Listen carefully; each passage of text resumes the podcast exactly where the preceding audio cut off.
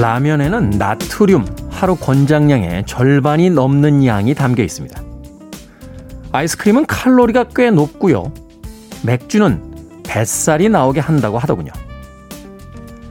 하지만 라면으론 간편하게 한 끼를 먹을 수 있고 아이스크림은 힘든 하루의 유일한 달콤함이며 맥주는 무더운 늦여름의 오아시스 같은 선택일 수 있습니다. 우리가 영원히 살 수 없다면 하루의 나쁜 쾌락을 조금쯤은 즐겨봐도 되지 않을까요? 토요일은 나쁜 짓 하기 참 좋은 날입니다.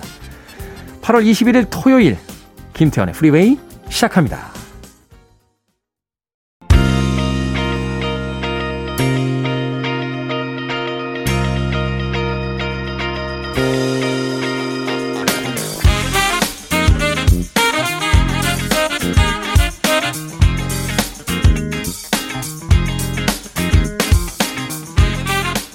빌보드 kid의 아침 선택 김태훈의 Freeway 저는 클 태 자 쓰는 DJ 김태훈입니다. 자 오늘 첫 곡은 1980년 핫백 차트 7위에 올라있던 아이린 카라의 Fame 들려드렸습니다. 자 8월 21일 토요일 1부는 음악만 있는 토요일로 꾸며드립니다. 1980년대를 중심으로 해서 핫백 차트에서 어, 상위권에 랭크됐던 음악들 중심으로 선곡하고 있습니다. 두 곡, 세 곡 이어서 편하게 감상할 수 있도록 들려드리겠습니다. 그리고 2부에서는 북구북구 책한 권을 온전히 읽어보는 시간이죠. 북칼럼니스트 박사 씨, 북튜버 이시안 씨와 함께 오늘의 책, 어떤 책을 읽어볼지 잠시 후에 기대해 주시길 바라겠습니다.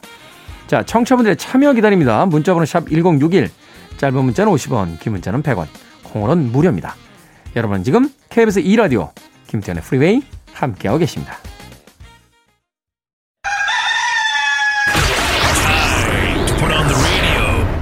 김태훈의 프리웨이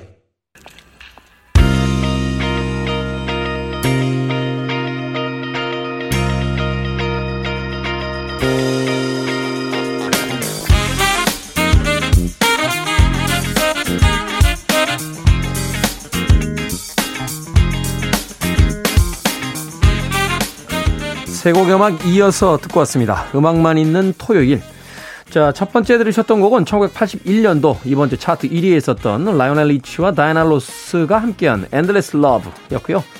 이어진 곡은 1982년도 역시 핫백 차트 이번 주 17위에 올라있던 알란 파슨스 프로젝트의 Eye in the Sky. 그리고 마지막 세 번째로 들으신 곡 1983년도 역시 이번 주 핫백 차트 9위에 올라있던 타코의 on the Reach까지 세 곡의 음악 이어서 들려드렸습니다. 음경환님 좋아하는 언니가 추천해서 태훈님 목소리 아침마다 애청합니다. 좋은 분들과 같이 듣고 있어요.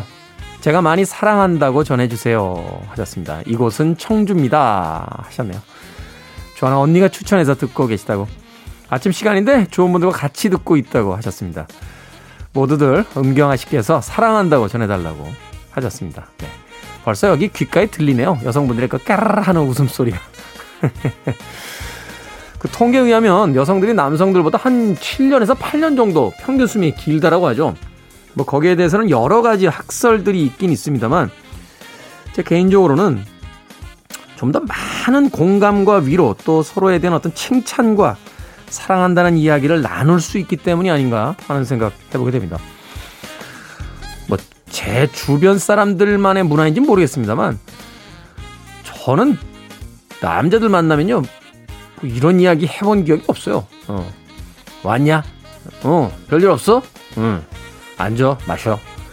뭐 이 얘기가 거의 끝이지 않나 하는 생각이 듭니다. 뭐 고등학교를 같이 다닌 친구들과 지금 30년이 넘는 시간 동안 같이 시간을 보내고 있습니다만 무수히 많은 이야기를 했을 거 아니에요. 그죠? 기억이 나는 이야기 하나도 없어요. 그냥 그냥 음 그때 마셨지. 음 그때 또 만나서 마셨지. 아, 그때 많이 마셨지. 이거밖에 남는 게 없습니다. 이건 아닌 것 같아요. 예. 문화를 좀 바꿔야겠다 하는 생각 다시 한번 해보게 됩니다. 자, 1222님 처음 문을 두들겨 봅니다.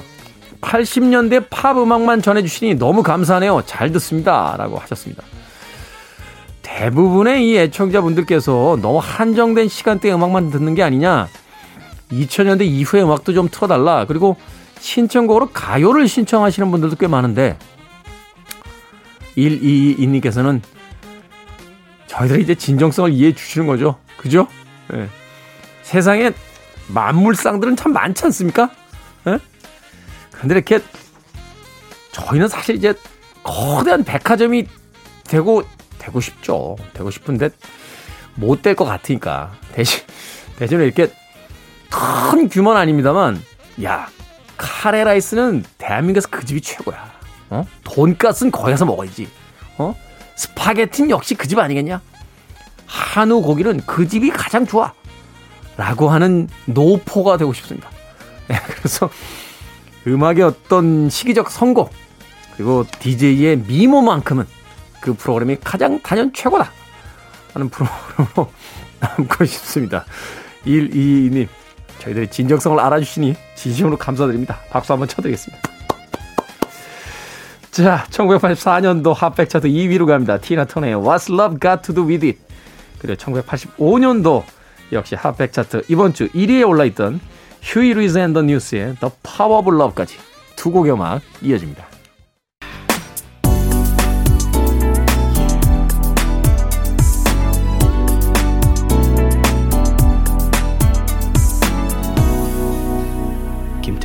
Freeway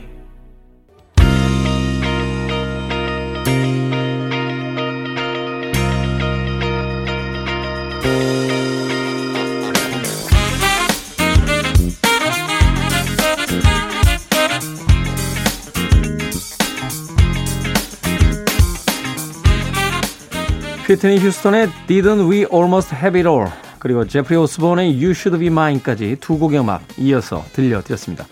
앞서 들으셨던 휘트니 휴스턴의 Didn't We Almost Have It All은 1987년도 핫백 차트 16위에 올라있던 곡이었고요.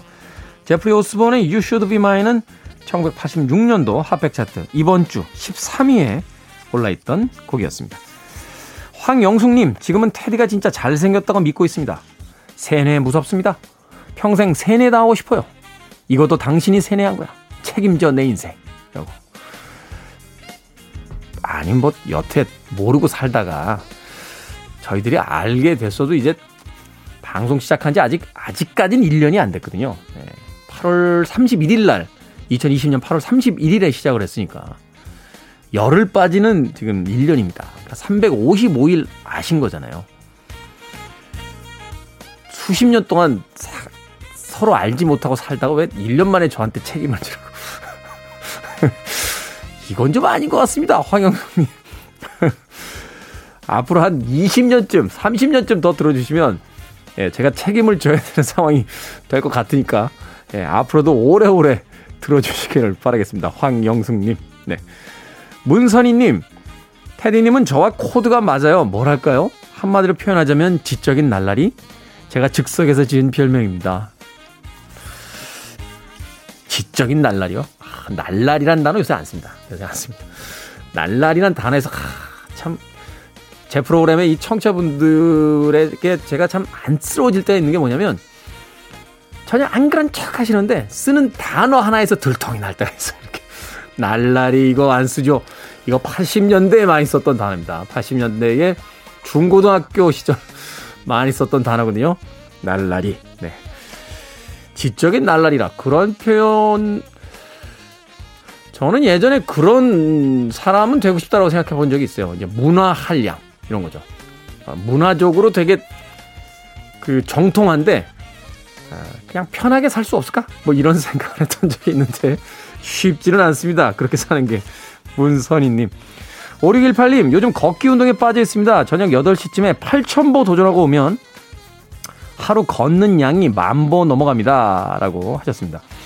우리가 이제 하루에 만보 정도 걸으면 건강하다라고 이야기를 하는데 이야기 들어보니까 이 만보라는 게 일본의 그 만보게 만들던 회사에서 나온 이론이래요.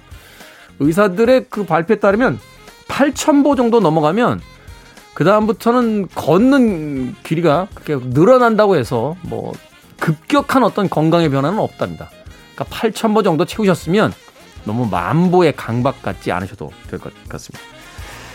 자, 1988년도 핫백 차트 이번 주 차트 2위에 올라있던 조지 마이클의 멍키 그리고 1989년도 역시 이번 주 차트 3위에 올라있던 폴라 압둘의 Cold Hearted까지 두 곡의 음악 이어집니다. You're listening to one of the best radio stations around. You're listening to 김태훈의 Freeway. 빌보드 kid의 아침 선택 KBS 2 라디오 김태훈의 Freeway 함께하고 계십니다. 1부 끝곡은 1989년도 핫백 차트 20위에 올라있던 스키드로우의 18 and Life입니다. 잠시 후 2부에서 뵙겠습니다.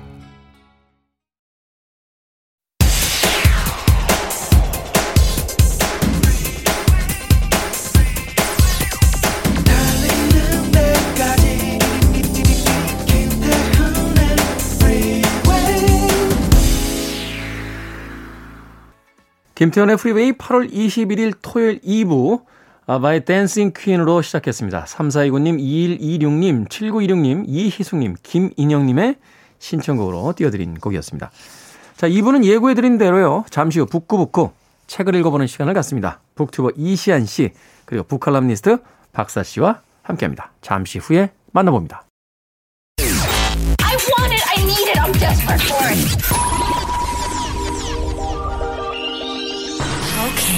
Do it. 김태훈의 Freeway.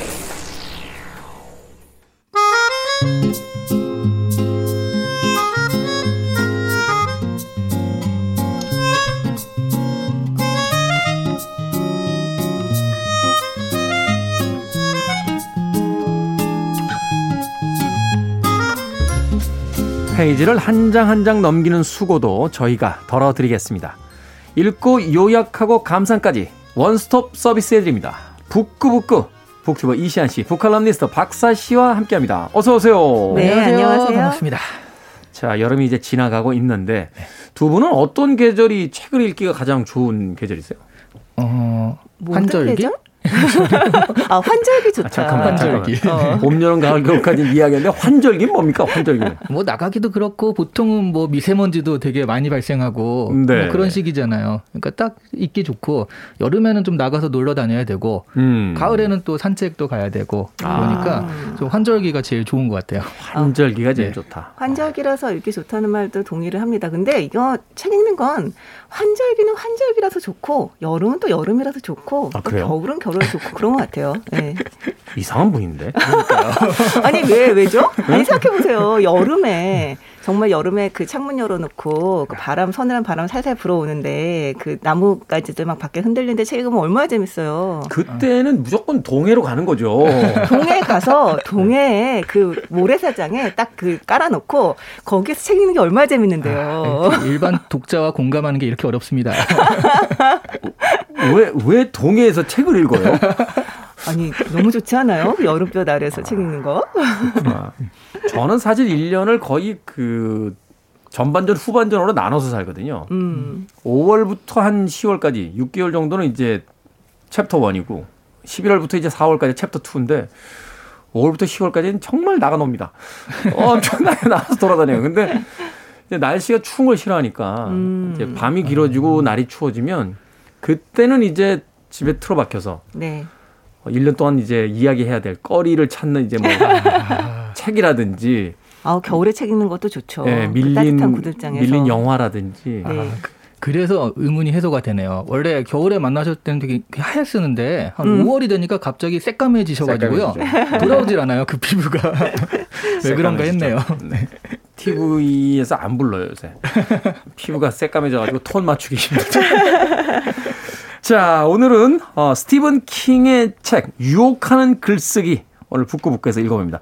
이 책은 이제 스티븐 킹이 쓰는 그 소위 이제 호러 공포 소설이 아니라 스티븐 킹의 창작론을 담은 책인데 자 뭐 스티븐 킹이라는 작가에 대해서는 설명할 필요가 있을까 하는 생각이 드는데 아마도 그의 소설을 원작으로 만나보신 분들은 없다 할지라도 그 원작으로 만들어진 영화는 두세 편 이상씩은 다 보시지 않았을까 하는 생각이 들어요. 그러게요. 자, 이 스티븐 킹이란 어떤 작가인지 그래도 좀 설명을 해 주신다면. 훌륭한 작가죠. 아, 그렇습니까? 아 진짜 월- 그렇게밖에 말할 수가 없는데. 원래는요.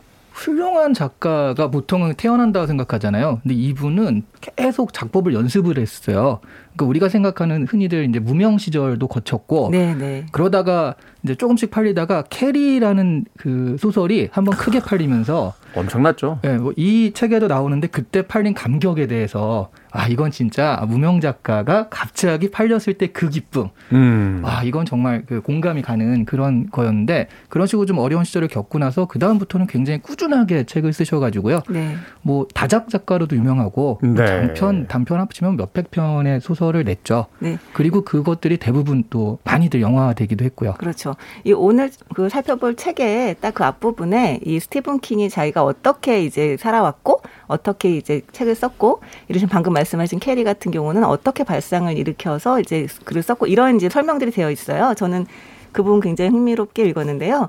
이분은 정말 어렸을 때부터 굉장히 열심히 투고를 했더라고요. 네. 뭐 공포 소설이라던가 뭐 하여튼이 뭐 여러 가지 것들을 써서 아주 말도 안 되는 어린 시절부터 계속 투고를 해서 자기 거절 편지들이 오잖아요. 음. 잡지나 이런 데서 그 벽에다가 못을 하나 박아놓고 거절 편지들을 다 꽂아놨대요 거기다가. 끊임없이. 근데 나중에는 그게 너무 무거워져서 거절 편지가 너무 많아져서 못을 새로 받고 네. 거기다 또 이렇게 모아야 했을 정도로 정말 꾸준하게 쓴 작가죠. 네. 아, 그러니까 여기서 이제 우리가 알 수 있는 것이 작가란 사람들, 그러니까 위대한 작가라고 생각했을 때 막 천재적인, 천부적인 재능이 물론 그런 것도 있어야 되겠습니다만 네. 끊임없이 썼다는 거. 음, 맞아요. 아니 그런데 제 생각에는 정말 끊임없이 쓸 수 있는 게 천부적인 재능이에요. 네, 그건, 맞, 자체가. 그건 맞는 것 같아요. 네. 어. 그리, 그리고 이 집안 자체가 뭔가 쓰는 집안이잖아요. 그 스티븐 킹의 아내도 작가고 네. 자식들도 그 아들 둘인데 아들 둘 다 작가고 특히 막내 아들의 며느리도 작가. 음. 그래서 가족 모임하면 다섯 명이 작가래요. 그 첫, 어, 두, 번- 첫 번째 아들이죠. 그러니까 딸만 작가가 아니고 첫 번째 아들 같은 경우에는 이 사람도 나름 유명한 작가라고 하는데 우리가 아는 게 예전에 다니엘 레드클리프 나왔던 뿔이라는 영화 있잖아요. 뿔. 네. 갑자기 뿔 나온 그거의 원작자라고 그러더라고요. 아, 그럼에도 불구하고 기억이 안 나요. 이 작품- 이 집안에선 스티븐 킹 한 명밖에 기억이 안 나요. 그렇죠, 그렇죠. 근데 이 작품 보시면 그 부인의 시도 실려 있어요. 네, 음. 네 재밌더라고요. 네, 사실 이 유혹하는 글쓰기에서 이제 가장 중요한 캐릭터가 그 스티븐 킹의 아내죠. 자신의 어떤 소설이 그 출간되기 전에 네. 최초의 독자로서 이제 아내의 어떤 그 모니터링이 가장 중요하다.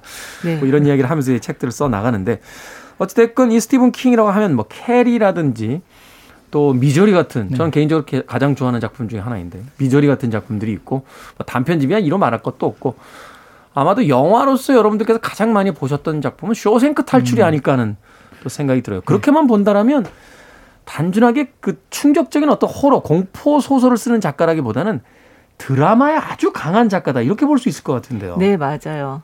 저는 이번에 그 아 그럼 내 스티븐 킹은 뭘 읽어봤지 하고 생각해봤는데 놀랍게도 정말 하나도 제대로 읽어본 게 없더라고요. 어. 네, 제가 진짜 스티븐 킹의 그 낸 책 중에서 제대로 그것도 심지어 정독으로 두 번이나 읽은 책은 이 유혹하는 글쓰기가 유일합니다. 근데 정말 놀라웠던 게 뭐냐면 이 책에 계속 이 사람이 자기가 뭐 미절이라던가 뭐 여러 가지 자기의 그 이를테면 대표작이라고 할 만한 책들 그 책들을 이제 쓰게 된 과정들을 이렇게 설명을 해놨는데 다 너무 본 것 같은 거예요. 네, 너무 유명하기도 하고 네. 뭐 제가 영화로 본 것도 있고 해서 아 정말 다 무슨 내용인지 알겠고 그래서 야 이 스티븐 킹은 정말 이야기에 있어서는 진짜 귀재구나라는 생각을 다시 하게 됐어요. 제가 가장 기억나는 단편이요. 아마 스티븐 킹 작품이 맞을 거예요. 한 남자가 갑자기 정신을 차렸는데 뛰고 있는 거예요. 근데 옆 사람들도 다 뛰고 있어요. 영문도 모르고 같이 뛰어요. 왜 뛰는 거예요? 그때 요, 요즘 영화 스타일인데요, 어. 그건. 네. 몰라요. 그냥 뛰어요. 근데 왜, 왜 이렇게 끝까지 뛰니까? 그러니까 뒤로 쳐지면 뭔가가 쫓아서 죽입니다. 어. 으악! 막 뒤에 죽어요. 뭔지는 몰라요. 뒤에 있는 게. 그냥 뛰는 거야. 뭐 이야기가 그렇거든요. 현대 사회네요. 그러니까 그 아주 짧은 단편 소설의 공포의 소설에 대한 어떤 틀 안에서 우리가 현대에서 일상에서 겪고 있는 어떤 그 스티븐 킹의 소설이 가장 뛰어난 점 중에 하나가 그런 것 같아요. 그러니까 그냥 허무맹랑한 공포가 아니라 그 공포 소설을 찬찬히 읽어가다 보면 현대인들이 바로 우리의 일상과 삶과 인생에서 겪고 있는 그 말로 설명하지 못했던 어떤 공포를 아주 극적인 소설로서 보여주고 있기 때문에 많은 독자들이 사랑하고 있는 게 아닌가 하는 또 생각이 들었거든요. 그래서 미국 비평가들에서도 굉장히 특이한 작가인데 대중적인 인기도 인정을 하고 음. 대중문학가로서 그리고 본격 문학으로서도 어느 정도 인정을 한다고 하더라고요. 음, 그렇죠. 네. 그 사실 우리나라에서는 뭐 스릴러, 호러, 추리소설 이러면 되게 그 문단에서 조금 이렇게 평가 좋아하는 음, 그런 분위기가 있습니다만 사실은 이 대단한 어떤 네. 문장가이자 문학가가 아닌가 하는 또 생각도 해봤습니다. 자, 이 책 글쓰기에 관한 작법 책입니다. 나는 글 안 써. 나는 글은 이번 생에서 죽어도 안 쓸 거야라고 하는 분들도 이 책을 읽을 만한지 그 부분에 대한 이야기를 좀 해주신다면. 아, 이게요. 그러니까 꼭 내가 글을 안 쓴다 하더라도 이 책 자체가 그렇게 티칭 모드가 아니에요. 뭔가 글은 이렇게 쓰는 거야 라고 가르치는 모드가 아니라 약간 만담집 같은 느낌으로 자기 전기를 좀 빙자해서 쓴 게 아닐까 싶은 생각이 들 정도로 심지어는 왜 책에 일관성도 없잖아요. 네, 앞에 이력서라고 해서 자기 옛날 이야기 하면서 그러니까 어, 왕년에 내가 말이야 이렇게 썼거든 이라는 그런 느낌이라서 스티븐 킹이 얘기를 그냥 전해 듣는 느낌도 굉장히 나거든요. 음. 그것만으로도 재밌습니다. 네, 사실 스티븐 킹 팬이라면 진짜 한번 꼭 읽어봐야 될 만한 책이지 않을까라는 생각은 들어요. 네. 그러니까 현존하는 최고 작가의 그냥 이야기를 육성처럼 들을 수 있는 그런 책이다. 네. 어. 그리고 제가 볼 때는 저는 사실은 좀 유용한 팁을 좀 많이 얻었다고 생각을 하는데 근데 저는 이 책이 글쓰기에 집중했다기보다는 어떻게 살 것인가 우리가 삶을 어떻게 아. 어떻게 살 것인가에 대해서 되게 힌트를 주는 책이라는 생각을 좀 했어요. 이게 스티븐 킹한테는 이 스티븐 킹 훌륭한 작가고 또 이 글 쓰는 걸 너무 좋아하기 때문에 본인이 글 글을 이제 중심에 놓고 있다 뿐이지 우리도 삶을 살면서 내가 정말 너무 좋아하고 내가 진짜 즐기는 뭐가 있을 거 아니에요. 그렇죠. 그런 것들을 중심에 놓고 사는 삶이란 어떤 것일까 이런 걸 좀 상상을 해보게 된다고 할까요? 그래서 음. 저는 그런 의미에서 좀 좋았던 것 같아요. 글쓰기를 통해서 아- 알게 된 어떤 그 삶에 대한 이야기를 이제 스티븐 킹이 그 담담히 이제 펼쳐놓고 있는 것이 바로 이 유혹하는 글쓰기다. 어, 그럴 수 있겠네요. 왜냐하면 이것이 하나의 작가의 그 연대기처럼 구성이 돼 있으니까 네, 네. 자기가 어떻게 처음 글을 쓰기 시작했으며 또 지금까지 어떻게 글을 써 나가고 있는가를 그 담고 있기 때문에 이 이야기 속에서 좀 빠져나온다면 한 인간의 어떤 전체적인 삶을 쳐다보는 그런 효과도 생기게 되네요. 네. 그리고 그런 효과가 있기 때문에 가령 우리가 이런 건 아니- 미저리라든가 이런 것들은 글은 안 봐도 영화 같은 건 알잖아요. 네. 그 미저리의 탄생 뒷이야기 같은 것들이 너무 나오잖아요. 재밌어요. 네. 네. 이런 그 식으로 이야기가 그 이야기가 정말 지금 네. 다리가 부러졌잖아요. 작가가 작가가 다리가 부러져서 아 다리가 부러진 작가는 어떤 일을 겪게 될까 하는 그 상상력을 통해서 만들어지는 작품들이니까. 네, 그런 식으로 연결되니까 그것도 굉장히 재밌더라고요. 음, 그렇군요. 이 책의 앞부분은 이제 이력서라는 제목을 달고 100페이지에 걸쳐서 자신의 이야기를 담고 있습니다. 그러면서 이제 스티븐 킹의 그 소설 바깥의 이야기들, 자신의 어린 시절에 얼마나 많은 사건 사고를 겪었는지, 또 어떤 삶을 살았는지 이것을 이제 보여주게 되는데 이 대목을 읽게 되면 아 이런 삶을 살았기 때문에 소설을 쓸 수밖에 없겠다 하는 생각도 하게 되지 않습니까? 아 저는 반대예요. 아 그래요? 오히려 사실 이거 따져보면 소설가로서의 어떤 성취를 빼면은 좀 평범한 삶, 어렸을. 때 뭐 다쳤던 거, 병원 네. 갔던 거 그런 음. 얘기인데 그거를 이렇게 되게 극적으로 표현하는 것 자체가 아, 타고난 소설가구나. 생각해보면 별 얘기도 아닌데 네. 맞아요. 누구나 병원 가서 그렇게 진단받고 뭐 아픈 적도 있고 그런데 그거를 굉장히 극적으로 쓰잖아요. 그러니까 우리가 지난번 시간에 그 마르그리트 디라스 얘기를 잠깐 했었잖아요. 그 사람 같은 경우는 어렸을 때 베트남에 살았던 경험이 자기가 이제 계속 그 책을 써낸 소설을 써낸 데서 굉장히 굉장히 중요한 자산이 되거든요. 네. 그런 경험을 갖고 있으면 음 어, 작가로서 좀 부럽다 싶은데 스티븐 킹은 차- 사실 그런 식의 어떤 경험이 있는 사람은 아니고요. 굴곡이 심했다거나 뭐 이런 건 아니니까. 네, 아주 아주 독특한 경험을 했다거나 굴곡이 심했다거나 이런 건 아니고 말씀하셨던 대로 별거 아닌 데서 대단히 이제 놀라운 착상들을 하게 되는 거죠. 여기서 예를 들어서 캐리를 이제 어떻게 쓰게 됐는가 얘기가 나오는데요. 이 캐리는 고등학교에서 관리인으로 아르바이트를 했던 시절 얘기에서 출발을 합니다. 음, 네. 아르바이트를 하면서 여학생 샤워실을 청소를 하게 돼요. 음. 그러면서 아 여학생 샤워실 이렇게 생겼구나 막 이러면서 거기서 이를테면 생리대를 파 이렇게 놓고 있는 이제 기계나 이런 음. 것들을 구경을 했는데 그 경험에서 출발해서 이게 굉장히 단순한 경험이잖아요. 어떻게 보면 그렇죠. 누구나 할 만한 경험인데 여기에서 출발해서 캐리라고 하는 걸작을 이제 쓰게 되는 거죠. 고등학교 때 왕따가 되는 한 여고생이 이제 초능력을 통해서 복수를 하게 되는 네. 뭐 네, 이런 네. 이야기를 담게 되는 건데 네. 그 이야기 굉장히 흥미롭네요. 그러니까 마르가리트 듀라스는 이제 자신의 자전적 그 소설들이 많다. 그것은 그녀가 가지고 있었던 아주 남과 다른 아주 독특한 인생의 어떤 경험들을 소설 속에다가 이제 문장으로 녹여냈다라고 본다라면 스티븐 킹은 남들과 특별히 다를 것 없는 삶이었는데 그 삶에서 자신의 상상력을 통한 그러니까 끊임없이 아주 면밀한 관찰과 그 관찰을 통한 어떤 그 상상을 통한 작품들로서 자신들의 자신의 이제 작품 세계를 어 구상해 왔다. 이렇게 이제 볼 수 있는 거네요. 그리고 어. 스티븐 킹의 소설 자체를 보면 사실 굉장히 뭐 초능력 같은 것도 나오지만 일상적인 사건들에서 공포와 스릴을 찾아내는 게 많잖아요. 맞아요. 그렇죠. 네. 그런 면에서는 정말 생활 밀착형 여기서 맞아요, 그런 맞아요. 부분을 찾아낼 수 있는 그런 시각을 가진 게 정말 놀랍다라는 생각이 드네요. 그렇죠. 캐리는 사실 한 대 맞은 기분이었어요. 어, 말하자면 그 우리가 겪었다라고 생각하는 우리가 또 기억을 또 되짚어 보면 그 중고등학교 시절에 겪었던 어떤 따돌림의 문제 또 그런 어떤 실질적인 그 고통 속에서 그것을 마치 그 초능력자의 어떤 복수극처럼 제 후반부를 장식하는 걸 보면서 참 대단한 작품이다라는 생각을 했습니다. 자, 스티븐 킹의 소설 거의 대부분 영화화 됐다라고 해도 과언이 아닌데 특별한 이유가 있을까요? 뭐 아까 말씀하셨듯이 정말 이야기꾼이기 때문에 재미있는 서사와 이야기가 있기 때문에 캐릭터가 네, 그러, 있고 그렇기 때문에 영화에서 되게 원하는 게 아닌가. 이게 흡입력이 정말 대단하거든요. 이 사람의 소설이. 그래서 독자들을 자신의 이야기 속으로 깊이 끌어들이는 능력이 있지 않나. 음. 라고 저는 상상해 볼 따름입니다. 사실 말씀드렸듯이 저는 사실 다 읽은 게 없어요. 네. 그리고 제가 보기에는 이게 약간 캐릭터 중심이잖아요. 상황 중심. 뭐 이러다 보니까 뭐 영화에 좀 맞기도 하고요. 처음부터 영화 영상을 생각하면서 글을 쓰는 것 같아요. 음. 네, 그러니까 이게 영상 문법으로 옮기기에도 좀 좋지 않나 뭐 그런 생각을 했습니다. 그렇군요. 우리나라에 정유정 작가가 있다면 미국에는 스티븐 킹이 있습니다. 자, 음악 한 곡 듣고 와서 계속해서 그의 작품 세계에 대한 이야기 나눠보도록 하겠습니다. F.R. 데이빗입니다. Words. F.R. 데이빗의 Words 들으셨습니다. 빌보드 kid 아침 선택 KBS 2라디오 김태훈의 Freeway 오늘 북구북구 스티븐 킹의 유혹하는 글쓰기 이시안 씨, 박사 씨와 함께 읽어보고 있습니다.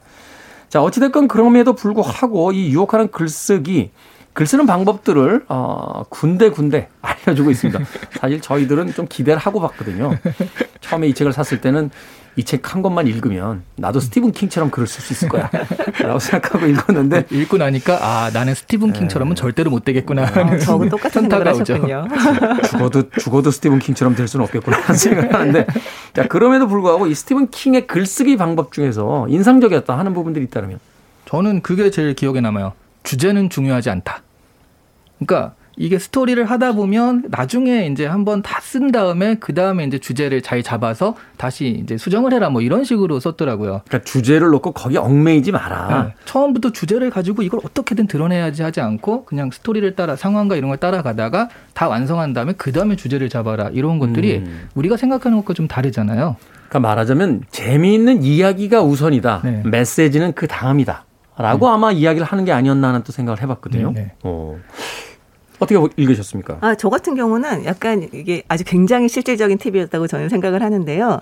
이글 쓰는 장소에 대해서 얘기를 하는 장면이 나와요. 네. 그래서 글 쓰는 장소는 좀 허름해도 좋은데 거기에 정말 필요한 게 딱 하나 있다. 그것은 문이다. 이 문을 닫을 필요가 있다라고 얘기를 하는데 저는 네. 굉장히 공감을 했어요. 문을 닫을 필요가 있다. 네, 근데 진짜 솔직히 말해서 지금 우리 세대에 글 쓰는 사람들만큼 이 문 닫기가 어렵잖아요. 이를테면 모두 인터넷에 연결이 돼 있단 말이에요. 앉은 자리에서 잠깐만 잠깐만 인터넷 한번 보고 올까 하면 바로 그렇죠, 대문이. 열리 대문. 두 시간, 세 시간 막 이렇게 나가잖아요. 전 세계를 향해서 대문이 열리니까. 이, 다- 이 단어 하나만 확인하고 올까? 나 이러고 딱 단어 확인하러 갔다가 이제 돌아오지 못하는 그런 일들이 생기는데 이 스티븐 킹 같은 경우는 그 대형 트레일러에서 살 때 거기 세탁실에 무릎 위에 그 어린이용 책상 그러니까 판이 있고 이제 밑에 쿠션이 있는 어린이용 네. 책상을 놓고 그 부인의 그 뭐죠 타자기로 네. 글을 썼다고 하는데요. 그러면서 이제 거기는 문이 있었던 거죠. 좀 허름할 필요가 있다. 그러면서 거기서 뭐 캐리나 세일러스 로- 롯이나 이런 굉장히 이제 그 작품 좋은 작품들을 썼다고 얘기를 합니다. 음. 그래서 저는 이걸 보면서 너무 필요하다. 아, 알겠다. 그런데 음. 과연 닫을 수 있을까? 내가 인터넷까지 끊고 쓸 수 있을까? 자신이 없다. 이 생각을 좀 했죠. 우리는 문을 닫기는 커녕 아예 커피숍에 가서 쓰잖아요. 그렇죠. 그래. 문, 문 나가서 쓰죠. 문을 나가서 어, 전 세계인과 교류하면서 그, 아, 우리가 결국 스티븐 킹이 못 되는 데는 문이 너무 많이 열려 있어서 이건 결국 이제 집중에 대한 문제. 글을 쓸 때는 온전히 글에 집중할 수 있어야 된다라고 이야기하는 것 같은데 사실 너무 쉬운 이야기입니다. 그런데 지키긴 너무 어려운 너무 어려워요. 음, 그런 이야기. 결국은 이 책을 읽으면서 저도 그런 생각을 했습니다만 스티븐 킹이 어떤 특별한 비법을 가르쳐 주는 것이 아니라 당신도 다 알고 있지 않은가. 아, 단지 나는 그것을 해냈고 당신은 그것을 지금 헤매고 있을 뿐이다라고 이야기한 그 대목이 너무 아팠습니다. 이건 마치 다이어트를 어떻게 성공하셨어요? 그러면 어머 좀 덜 먹고 그 운동 뭐 하루에 한 운동하죠. 시간씩 하면 되는 거 그러니까. 아니에요? 그쵸. 뭐 이런 느낌이잖아요. 제가 한 번은 트레이너, 트레이너한테 한번 물어본 적 있어요. 좀 이렇게 살 좀 쉽게 빼고 몸 좀 빨리 좀 만들 수 있는 방법 없을까? 하고 했더니 그 트레이너가 저 좀 알려주세요. 제가, 제가 20년째 운동하고 있는데 형님, 저 좀 알려주시면 안 되겠습니까? 너무 힘듭니다.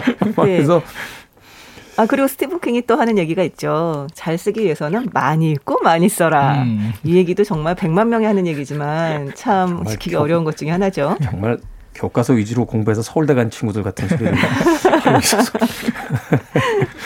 자, 그런데 실질적인 글쓰기에 대한 이야기가 나오는 대목들이 있습니다. 스티븐 킹이 이제 글을 쓸 때 부사를 쓰지 마라. 지옥으로 가는 길은 수많은 부사들로 뒤덮여 있다고 나는 믿는다.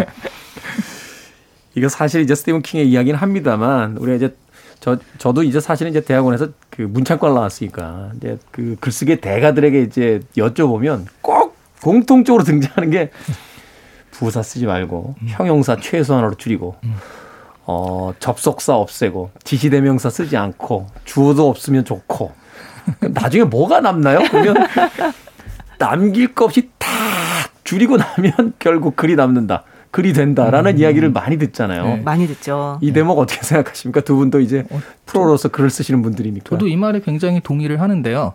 그 여기 스티븐 킹 자체도 여기서 보여주잖아요. 그 그것이 안 된 글쓰기와 그리고 자기 첨삭이 된 그뺀 음. 걸 보여주니까 확실히 여기서도 금방 차이를 느낄 수가 있거든요. 네. 네. 근데 말하자면 수식을 좀 빼고 간결하게 메시지 집중해라 이런 얘기인데 그게 잘 안 되잖아요. 잘이 아니라 네. 안 돼요. 두 가지 이유가 있는 것 같아요. 이게 첫 번째는 어, 좀 이렇게 너무 그 간단한 문장이 나오니까 이- 이렇게 쓰면 독자들이 얕보는 거 아니야? 음. 이 사람 너무 아는 게 없어라고 얕보는 거 아니야? 라는 생각이 드니까 자꾸 뭔가 알리고 싶어서 그런 게 첫 번째고요. 사실 문장이 1단계에 들어가면 과시적 문장 쓰게 네, 있잖아요. 그렇죠. 내가 얼마나 글을 잘 쓰는지 세상에게 보여주고야 말겠어. 막 이러면서 쓰는.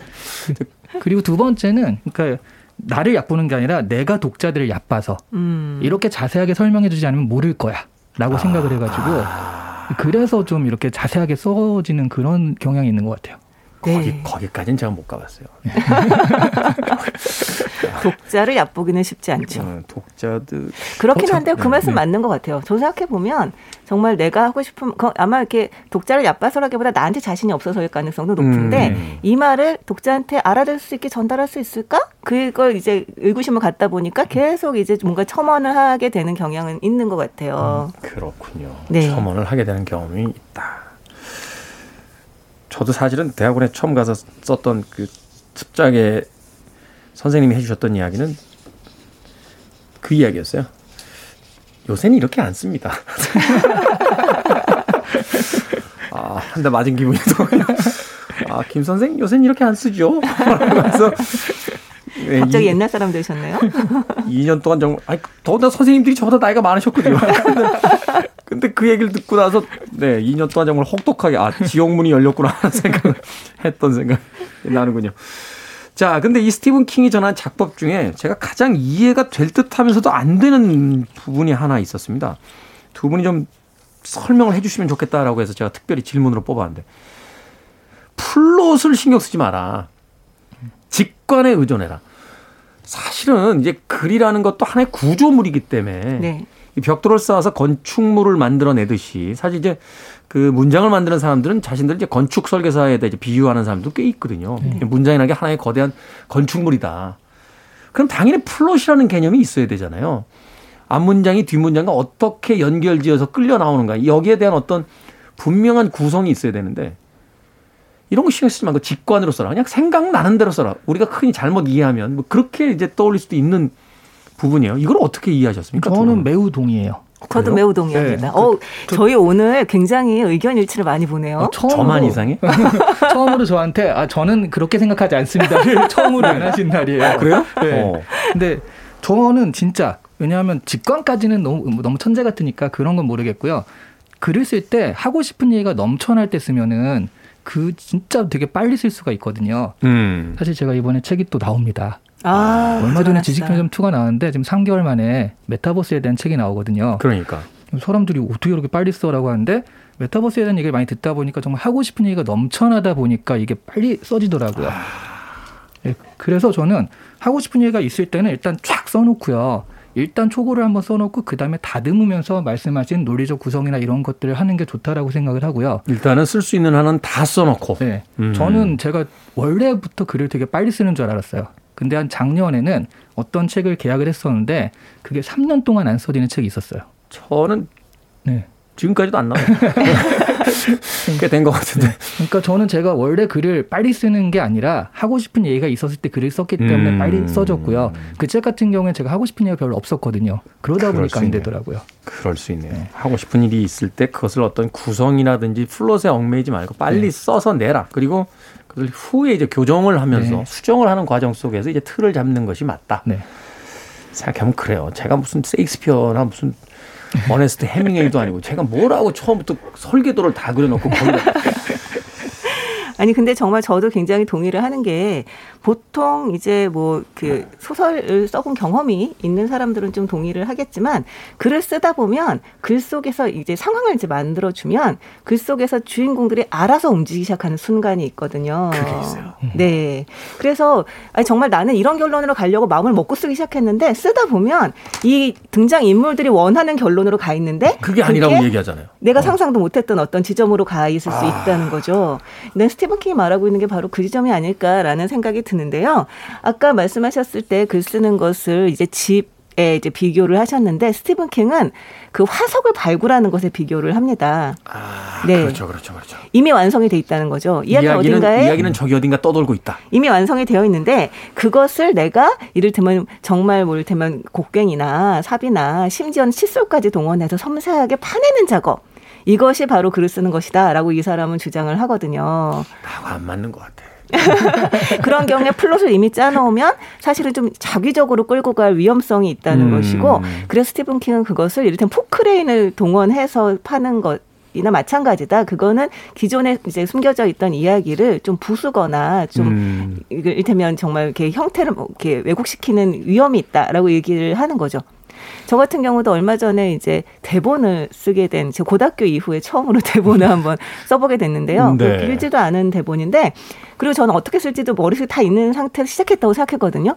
근데 등장인물이 너무 다르게 나오더라고요. 성격이 내가 상상하지 못했던. 음. 내가 생각했던 거는 완전히 네, 다르네. 네. 아. 그래서 아 진짜 이 상황을 만들어 주면 그러면 알아서 이제 나오는구나. 야, 거기에 좀 약간 제가 스스로 좀 경험을 하는 게 있어서 저는 좀 동의를 하는 편이에요. 이게 대가들끼리는 통하는 것 같아요. 그 박찬욱 감독한테 제가 그 인터뷰를 한 번 할 때 감독님은 그 작품 구성을 어떻게 하십니까? 라고 이야기했더니 아주 평범한 인물 둘, 셋을 세워놓고 딜레머적 상황, 그러니까 도덕적, 윤리적으로 그 곤란한 상황을 하나 만든대요. 그러니까 이제 박찬욱 감독의 작품 중에 이제 복수는 나의 것 이런 거 보면 네, 네. 송강호 씨가 연기하는 그 캐릭터나 신하균 씨가 연기하는 거또 배두나 씨가 연기하는 캐릭터들이 다 선한 사람들이에요. 그런데 이게 얽히고 설켜가지고 아이를 유기하고 그 아이가 죽는 상황이 벌어집니다. 그 상황 속에서 이 캐릭터들은 어떻게 반응할 것인가. 그리고 박쥐 같은 영화 보면 신부님인데 드라큘라가 되잖아요. 그러니까 신부, 신부님이 드라큘라가 되면 이게 상황이 어떻게 되겠습니까? 그러니까 바로 그런 어떤 딜레머적 상황에다가 캐릭터를 집어넣고 그냥 쳐다본대요. 이 캐릭터들이 어떻게 움직일 것이냐. 어떤 생각을 할까? 어떤 말을 할까? 그걸 지켜보는 과정. 그게 자신의 작품이다. 음. 전 사실 그 이야기 굉장히 공감했거든요. 네. 근데 그게 바로 스티븐 킹 역시도 바로 그러한 상황들을 만들어내기 위해선 짜여진 틀이 아니라 직관에 의한 글쓰기가 필요하다. 라고 이야기를 하고 있는 거군요. 네. 근데 어. 정말로 상황을 아주 잘 만들어 놓으면 그 이야기 자체가 끝나고 난 다음에는 굉장히 완성도 있는 그러니까 이를테면 이게 뭐 자동 기술법 이런 게 아니라 아주 완성도 있는 이야기가 되는 거죠. 이제 스티븐 킹은 그걸 보여주고 있는 게 아닌가라는 생각이 듭니다. 음, 네. 그렇게 해야지 캐릭터들의 이입이 되면서 이해가 되잖아요. 각 그쵸. 캐릭터들의 어떤 행동이나 이런 것들이. 음, 그렇군요. 제 캐릭터들이 왜 이렇게 딱딱했는지 어, 어떤 분이 그 읽어보시고 그런 이야기 하시더라고요. 네 캐릭터에 왜 관절이 없냐?라고 이야기. 와, 그분 진짜 뼈를 너무 때리셨네요. 다시 안 봐요. 보통 요즘엔 발골 장인이라고 하더라고요. 그런 분들을. 네. 위스퍼스의 음악으로 갑니다. Rock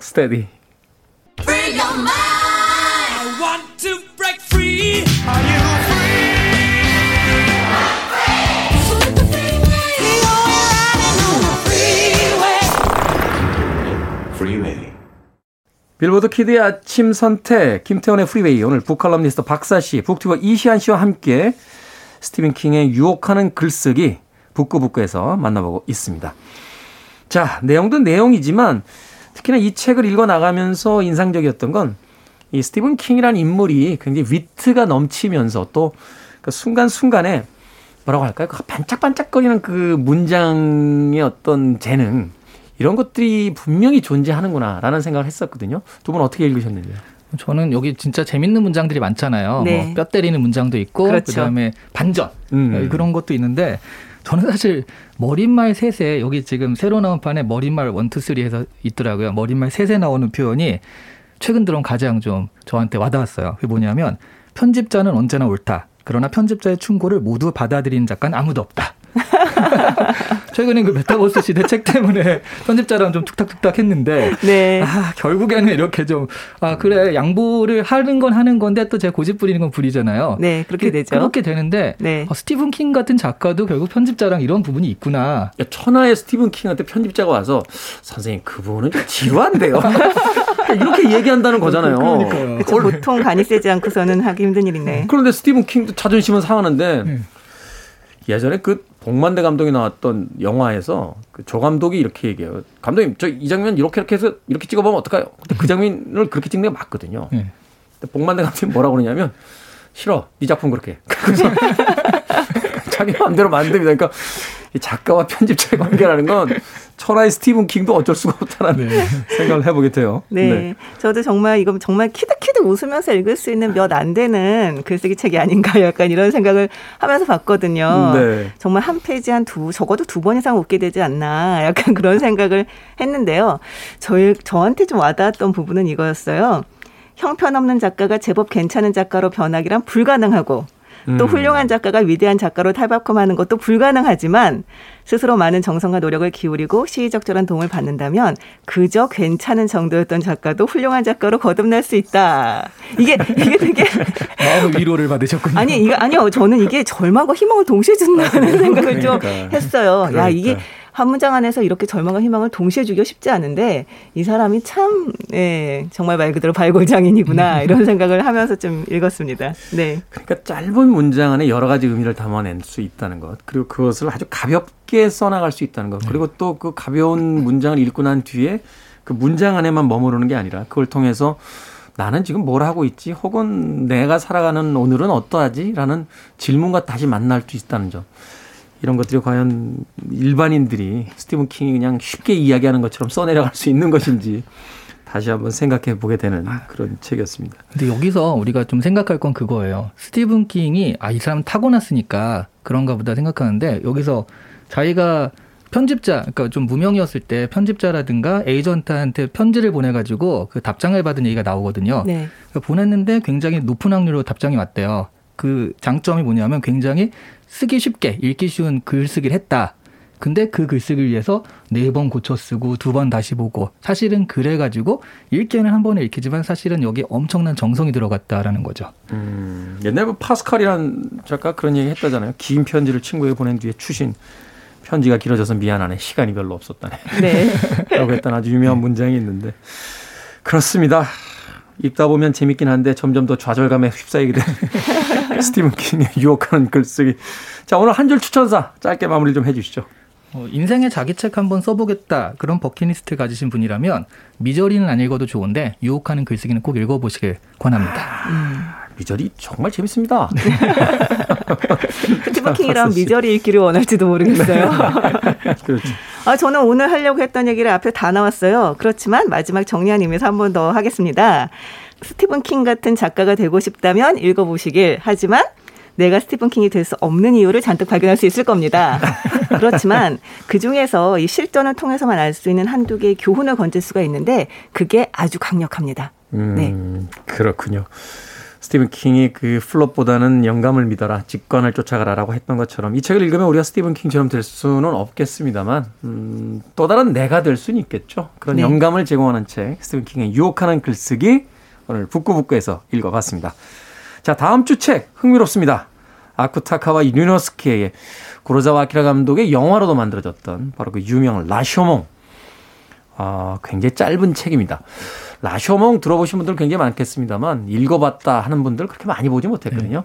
이번 기회에 한번 서점에서 이 짧은 책 사다가 한번 읽어보시고 저희들과 함께 이 책에 대한 이야기 나눠보는 건 어떨까 하는 생각이 듭니다. 자, 북구북구 북튜버 이시한 씨, 북칼럼니스트 박사 씨와 함께 이야기 나눠봤습니다. 다음 주에 뵙겠습니다. 네, 네, 감사합니다. 계세요. 음악 한 곡 듣습니다. Stryper, Honestly.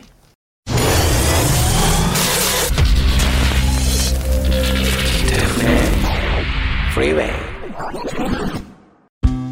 KBS 2라디오 김태훈의 프리웨이 오늘 방송은 여기까지입니다. 오늘 끝곡은 Jewel의 You Were Meant For Me 듣습니다. 저는 내일 아침 7시에 돌아옵니다. 고맙습니다.